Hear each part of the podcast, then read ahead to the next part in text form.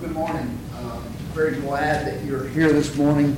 Uh, this is a, a, time of year that uh, most people really enjoy because we get out of the heat and you start to get a break from that. And uh, I don't know about you, but I have really enjoyed the last week or so with the cooler temperatures. And uh, but if it weren't for the hot temperatures, we probably wouldn't appreciate the cooler temperatures. So, um, very thankful for God's wonder of changing the seasons and all that we get to experience here. And uh, just pray for his, his, continued blessings upon each of us. Uh, this morning, we are going to continue with our series looking at I am. Now, we started out, and, and uh, Michael gave us a lesson about that phrase, I am, and that was a phrase that was known well to the Jews. And it was it was really to evoke the idea of being deity, that you were God. Because the Heavenly Father used that in the Old Testament, and they knew that. And so when Jesus would refer to himself as I am, you're really you're, you're speaking about your eternality, the fact that you have existed since the beginning of time and you'll exist to the end of time. It's not, you know, like I am right now, but there was a time before when I wasn't. And there'll be a time beyond my life that I'll be no more. But Jesus and, and the Father are both I am. They both exist, and they did exist at the beginning of time, and they'll exist at the end of time as well through eternity. So we had that lesson. We also, uh, Yancey talked about. Uh, Jesus saying that I am the way, the truth, and the life. Not a way, not a truth, not a life, but the way, the single, only way. Kyle talked about being Jesus being I am the bread of life. Uh, Bruce talked about I am the vine, that we are the branches off that vine. Dusty talked about Jesus saying that I am the light of the world. And then last week, Jeremy talked to us about Jesus saying that I am the Good Shepherd. Uh, today, as we got up here on the screen, we're going to talk about Jesus, the phrase that he used that I am the door. Now, in some translations, that uh, translates as I am the gate.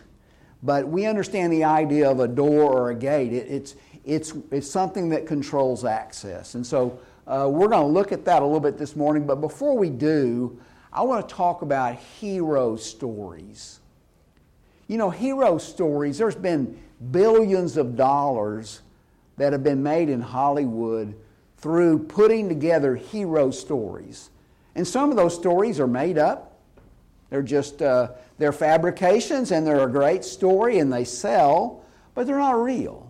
But we know there's a lot of those stories, those movies that come out of Hollywood, or books that are written uh, that, that are based on real events. And we're inspired by hearing about some great hero that's done something that's really special. Now, they may or may not have been a, a special individual outside of this particular event, but they were a hero in this environment. Uh, I'll just remind you of a few um, American heroes. Abraham Lincoln, uh, very famous U.S. president, known for his uh, being a hero in the time of the Civil War and holding the nation together and ending slavery and those things. Uh, so he was a great hero, and he's a hero to a lot of people today. Uh, Thomas Jefferson being another one that uh, was largely the writer of the Constitution or the, the Declaration of Independence. And, uh, and so he's, he's thought to be a hero by a lot of people. Uh, another one is George Washington, our first president. You know, we can think of some others that, uh, you know, you might know, people that are close to you that live uh, in your world that you would look at and you would think that that's a hero for me. That person, I greatly admire them because they did something that was unique or special. So I just want to look and think about, uh, you know, in the Bible, in, uh, in the uh, Hebrews chapter 11, there's this chapter of faith, and it describes all these biblical heroes. These are heroes of the Old Testament. Now, these weren't people necessarily of particular talents or gifts, Some of them perhaps were. But mostly, you know what they did? They believed in God. That when all human intuition would tell you, don't do what you're about to do, but because they believed and they had faith in God, they went ahead and did that. And they're canonized forever ever in the, uh, the 11th chapter of Hebrews.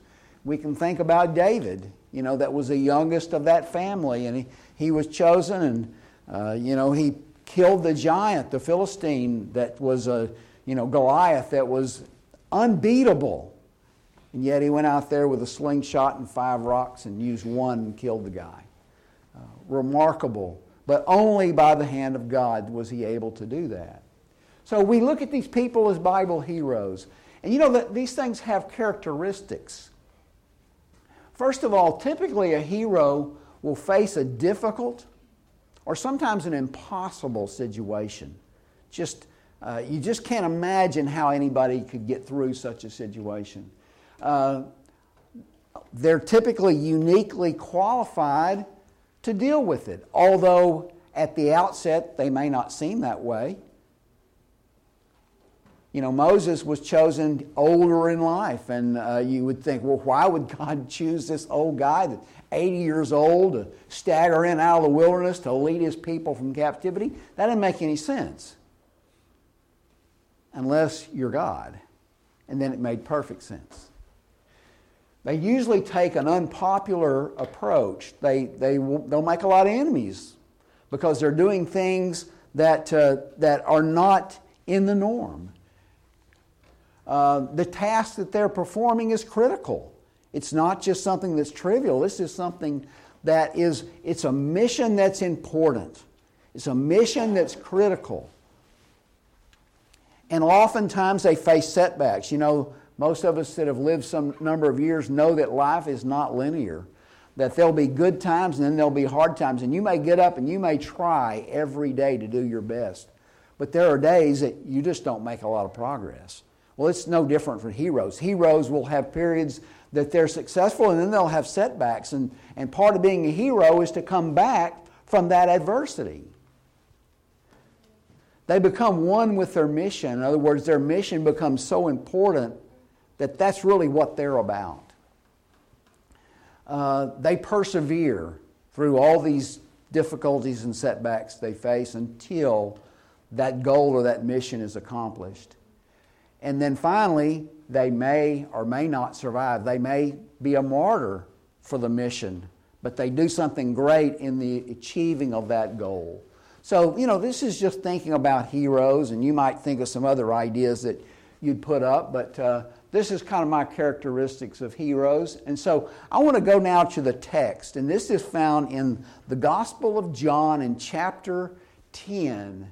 And I believe we're looking in beginning at about verse number 7. So Jesus again said unto them, Truly, truly. Okay, when he, in the Old Testament or in the Old King James, the, the term that is used there is verily, verily.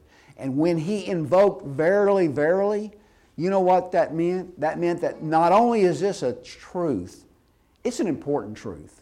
I want you to pay special attention to this because it's not only true, but it's an important truth. Verily, verily, I say unto you, I am the door of the sheep. All who came before me are thieves and robbers, but the sheep did not listen to them. I am the door. If anyone enters by me, he will be saved, and he will go in and out and find pasture. The thief comes only to steal and kill and destroy. I came that they may have life and have it abundantly. These is Jesus' words, um, really in addressing the Pharisees. And we'll get to that here in a minute. Um, but I want to talk a minute about doors again. Doors control access. They really do two things they control access and they per- provide protection. And really, those things are kind of the same thing. Um, you know, most of us keep our doors shut when we're not going in and out of them. And there's, there's climate reasons for that. We don't Obviously, if it's 100 degrees outside, we probably wouldn't leave the door open and let all the heat in. We want to keep the air conditioning. We, as my dad used to say, we're not, we're not air conditioning all outdoors, so keep the doors shut. Well, most people will keep the doors shut, but also we do it for safety. You know, at night, uh, I lock the doors. Do you lock your doors? I lock the doors because where we live, we live in a nice neighborhood and we haven't had a lot of, but it's in a larger metropolitan area and uh, you never know. And so we lock the doors. In fact, about uh, several months ago, I actually bought a new garage door opener because I could set it to automatically close. Because, you know, Connie and I have lived in this house for about 20 years. And one thing I've noticed is about once or twice a year, we would forget to close the garage door at night. And you get up, I, some of you are laughing because you probably experienced it, but you'll get up and you'll open up the door that, to, that leads out to the garage, and guess what? The door's been open all night long. And so you think, what could have happened? You know, someone could have come into the house and we'd have not even known it. They could have been upon us. And so it doesn't happen all the time, but the point is, is that doors control access. And they provide security and protection. So let's go now, let's look at the story. And I, I want to connect what Jesus said in John chapter 10, because he's talking about being the door. I am the door. So let's go back into chapter 9. And we'll remember that in, in, John, in John chapter 9, Jesus, he comes across this man that was blind from birth. And his disciples ask him, and they say, Hey, is this guy blind? because of his own sins or because of the sins of his parents? And Jesus said, Neither one. He's blind that the, the glory of God can be revealed, and there's, there's work that I have to do with this person that the glory of God can be revealed.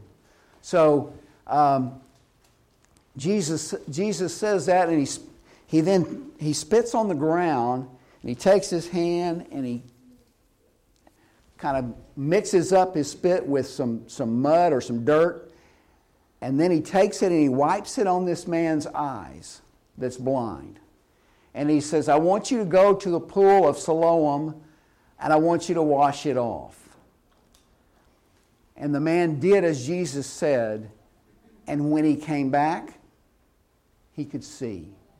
For the first time in his life, this man knew what sight was. And there were a lot of people around at the time. This was in the area of the temple, there in Jerusalem. And so there's a lot of people in the area, but a lot of people knew this blind man, and they begin to say, hey, isn't that the guy that was blind and now he's walking around and he's getting around just fine? It's obvious he's not blind anymore. Others would say, no, he just looks like that guy. You know, that would be hard, that would be hard to believe is you've known this guy's been blind from birth. Nearest you can tell, there's no cure for that. And then you see this same guy that's walking around and he sees things and he touches things and he picks things up and he's doing things and acting very normally as if he has sight. It would, the first thought in your head was, well, that looks like that blind guy. But it was the blind guy. So they asked him, and he said, Yes, I've been blind since birth. And he confirms that that's true. So what do they do? They take him, this blind man, the Jews take him to the Pharisees. And they show him to the Pharisees and they recount what happened. So here's what, here's what the Pharisees say. You got to love this. Some of the Pharisees said, This man, referring to Jesus, is not of God. He doesn't keep the Sabbath. Okay, aren't you kind of missing the point?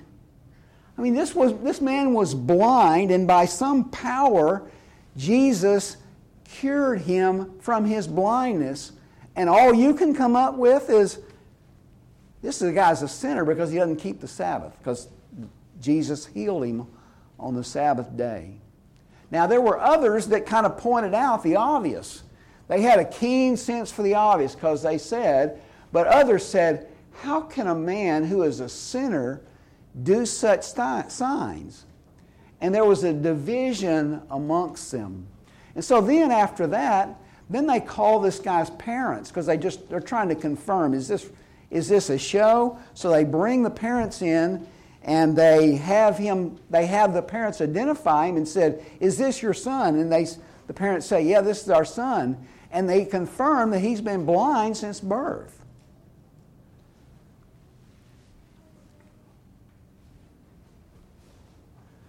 So then they ask us that a second time, they call the man and who had been blind, and they said to him, Now, this is the Pharisees, remember, give glory to God. We know that this man's a sinner.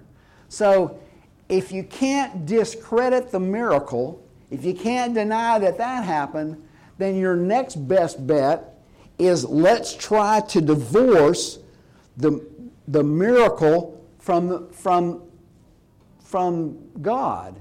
And let's give credit to God and let's forget about this man Jesus, not realizing that they're one and the same.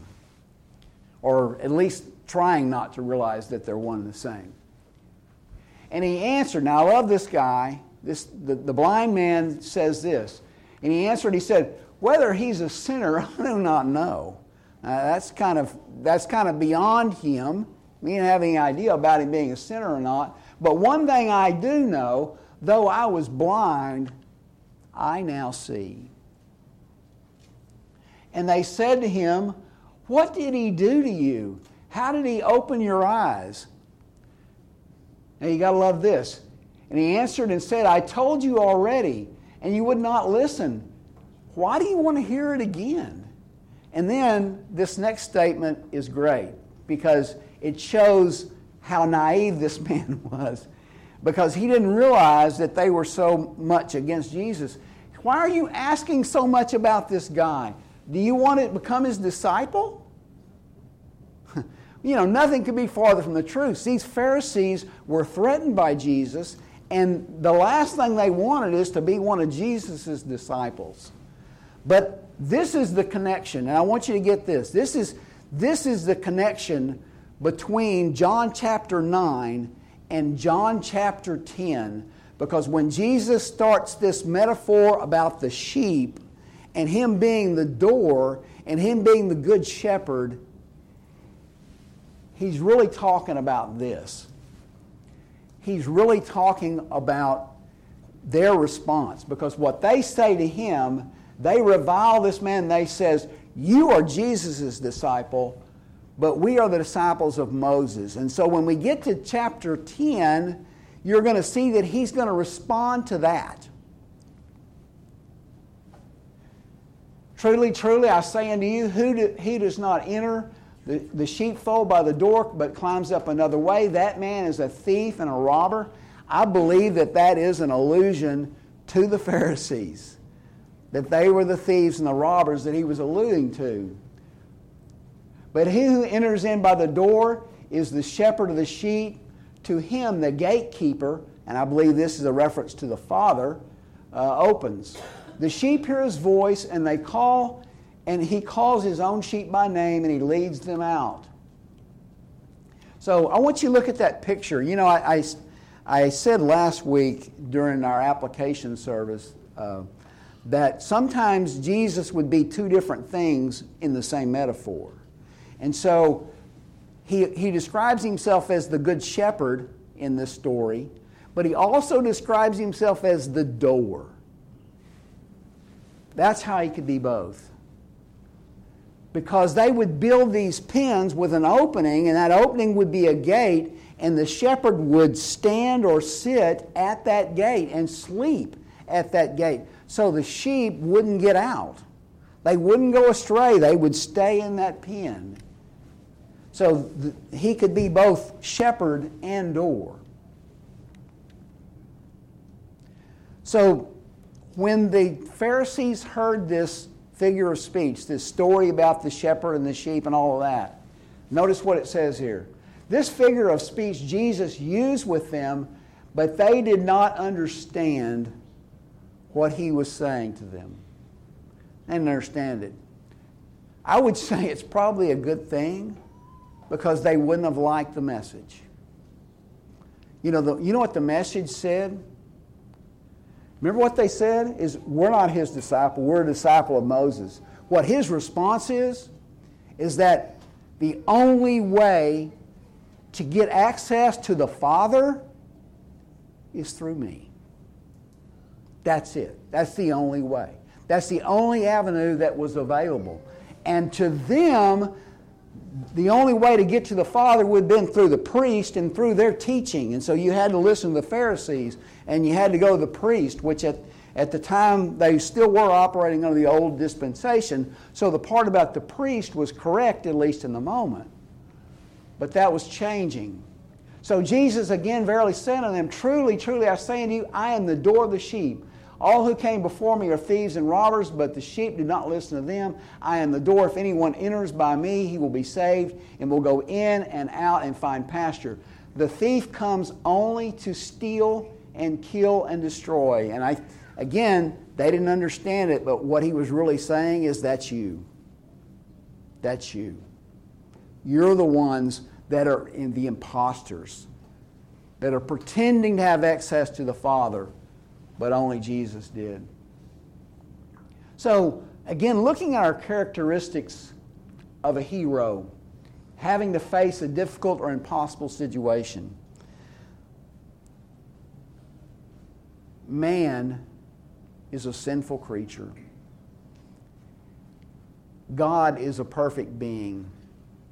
And so, how do we take these two beings that are so diametrically opposed and have them have any kind of relationship at all.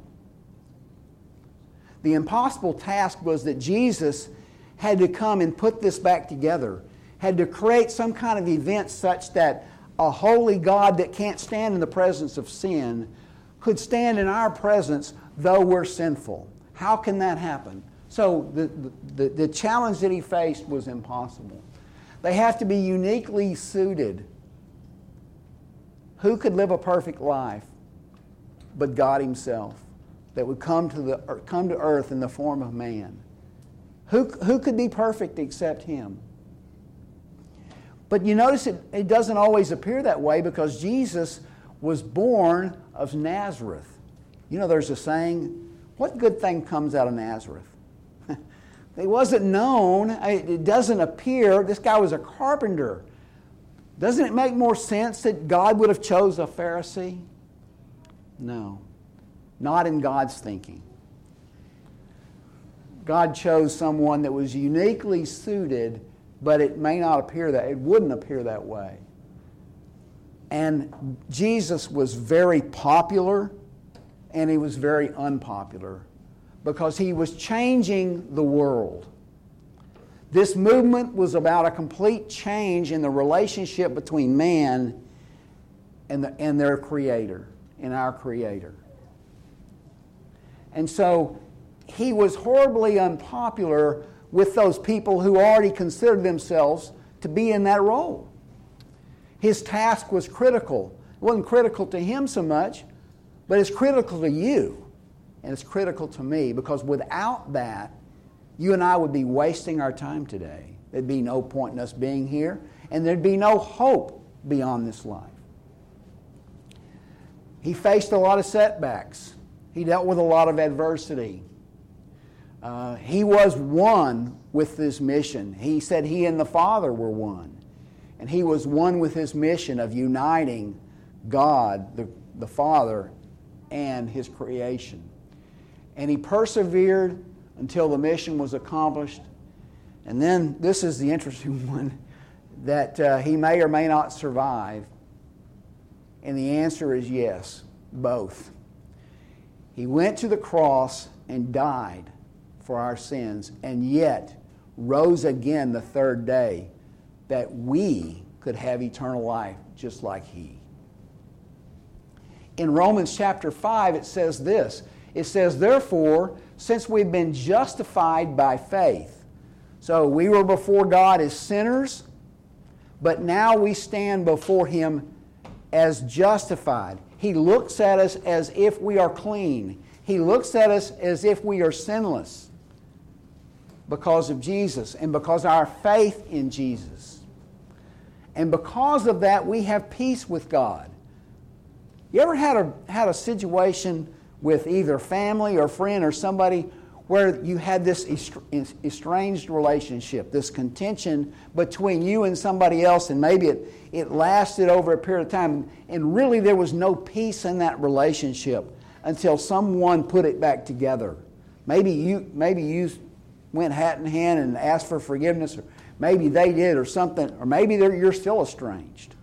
But that was our relationship with the Father until Jesus came. And now, because of that, we can have peace with God through Jesus. And through Him, that is Jesus, we have obtained, there's that word again, obtained access into His grace. So God can look at me, a sinner, and all the horrible and rotten things that I've said and done and thought. He can look at me as being justified. It's really remarkable. Access to God was only through the door, and Jesus was that door. You know, in the old dispensation, there was a, uh, there was a high priest. Actually, the Jews regularly had to offer sacrifices for the sins that they committed. But there was a, a day, it was, it was the 10th day of the seventh month. It's actually going to be on Tuesday. It's called Yom Kippur. The Jews still celebrate this. And it's the most, it's the most sacred day of their, of their calendar year. Now, the Passover is a big deal because they're celebrating their, uh, their, they're being delivered from Egyptian slavery on the Passover. But Yom Kippur, or the Day of Atonement, was the day that they celebrate the fact that they were right with God. And they, but the, here's the thing about that is, you know, they had to do that every year. That on the day, on this, this day, the high priest would have to, there's various sacrifices they had to do. But even though they had all these sacrifices they did through the year, on this particular day, the high priest would go into the, to the most holy place, which is so God existed with them inside of this, inside of the veil. It was the not the whole the, the holy place, but the most holy place. And in the most holy place was the Ark of the Covenant, and God's presence was there. And so on, the, on this day, once a year, the high priest would go in and he would offer sacrifices for the people because there's a remembrance of those sins every year. And it made them right with God for one year until the next year rolled around, they had to do it again. You notice the, the veil over there, the temple, it's torn from the top to the bottom. When Jesus Christ died, that's exactly what happened. Is that veil in the temple was rent in two not the way that you and I would tear it. If we were to tear something like that, we would begin at the bottom and we would cut up. But this was torn from the top. God did that. And he was signifying the fact that finally, through the death of Jesus, there was a way for man to have access to him like never before. In Hebrews chapter 9, it says this in verse number 7 but into the second part, that is the holiest of holies, the high priest went once a year, not without blood, which he offered for himself and for the people's sins committed in ignorance. They didn't know to offer sacrifice because they'd done them in ignorance. The Holy Spirit indicated this that the way into the holiest of all was not yet made manifest while the first tabernacle was standing. In other words, true access to the Father could not be made through all those, the blood of these bulls and goats and all this that they had done under the old law. These things were only a shadow of Jesus that would come. And then he says in, in chapter 10 and verse 19, Therefore, brethren, having boldness. Okay, this is again talking about Jesus. Having boldness and I want you to, I want to stop there because I, one thing I left out about the high priest is when he came in, he was anything but bold. he was standing in the presence of God, and if he made one mistake, he could he would die right there. If he did something wrong, that God would strike him dead right there. They even had a rope that would tie to the, the Jews would tie a rope to the high priest's ankle so that if in the event that he made a mistake and God struck him dead right there inside of the holiest of holies, they could pull him out because no one else could go in there. Can you imagine the fear? It was, a, it was an exhausting, fearful time for that high priest. Here's what, here's what he says about Jesus. Therefore, brethren, having boldness to enter into the holiest place. So Jesus could go with boldness before the Father because of what he did. By a new, and that word new, that's the only place in the New Testament that that word new appears. And it means freshly slain. He was both freshly slain and yet living. A new and a living way. He died and he arose, which he consecrated through us through the veil, that is to say, his flesh. Through his the veil was his body. You're members of the body of christ if you're a christian and that's how we get access to the father is through that veil. So again we talked about protection and jesus said this i am the door. If anyone enters by me he will be saved and will go in and out and find pasture. So you'll have this you'll have this relationship where the shepherd is looking over you and you're protected in verse 27, he says, My sheep hear my voice, and I know them, and they follow me, and I give them eternal life, and they shall never perish, neither shall anyone snatch them out of my hand. There's nothing. There's nothing that can separate us from the love of God except us. Except us. You see, if we're one of His sheep, and we follow Him, we can't be lost unless we cease to follow Him anymore. My sheep hear my voice, and I know them, and they follow me. So, a Christian that stops following Him, no longer his sheep. He's got no control over that.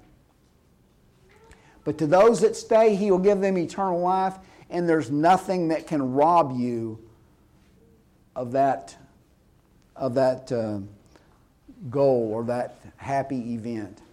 So, this is a picture from the latest hurricane, Hurricane Ian, that hit Florida this past week. And you know, there were a lot, they did, had all these mandatory evacuation orders. Um, and every, you know they, what they like to do the news will go in. They'll interview people who have not left but they'll have survived it. And almost always they say yeah you know we should have left. But there's a lot of people that no doubt didn't heed the warning and they died. There's no doubt that there were people that waited there and they, they got the evacuation order they had the ability to leave. They chose not to leave. They were stubborn and they said, No, this is my property. I'm staying with it. And that's all well and good until that water level starts to get up. And you realize that the water's so high that it's covering your whole house.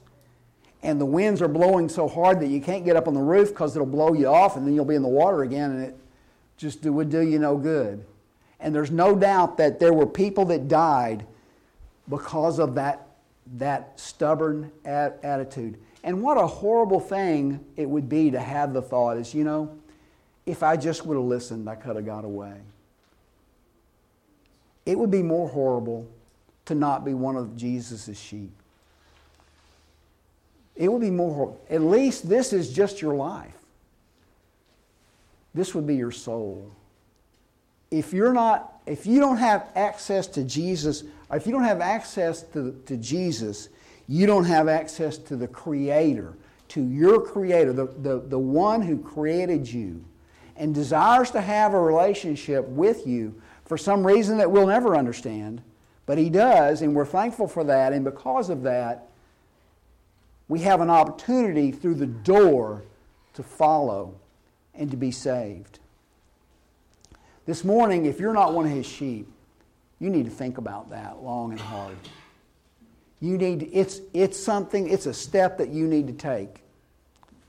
Because you cannot access. That's exactly what he was at what what the blind man was saying. Do you want to become his disciple? That's that was I'll close with those words. Do you want to become his disciple? All of us have to answer that question sometime in our life. Those that answer it yes will be his sheep and will have eternal life. Those that choose to reject it, you might be a wonderful person. You might be doing great things for your family and others in the community.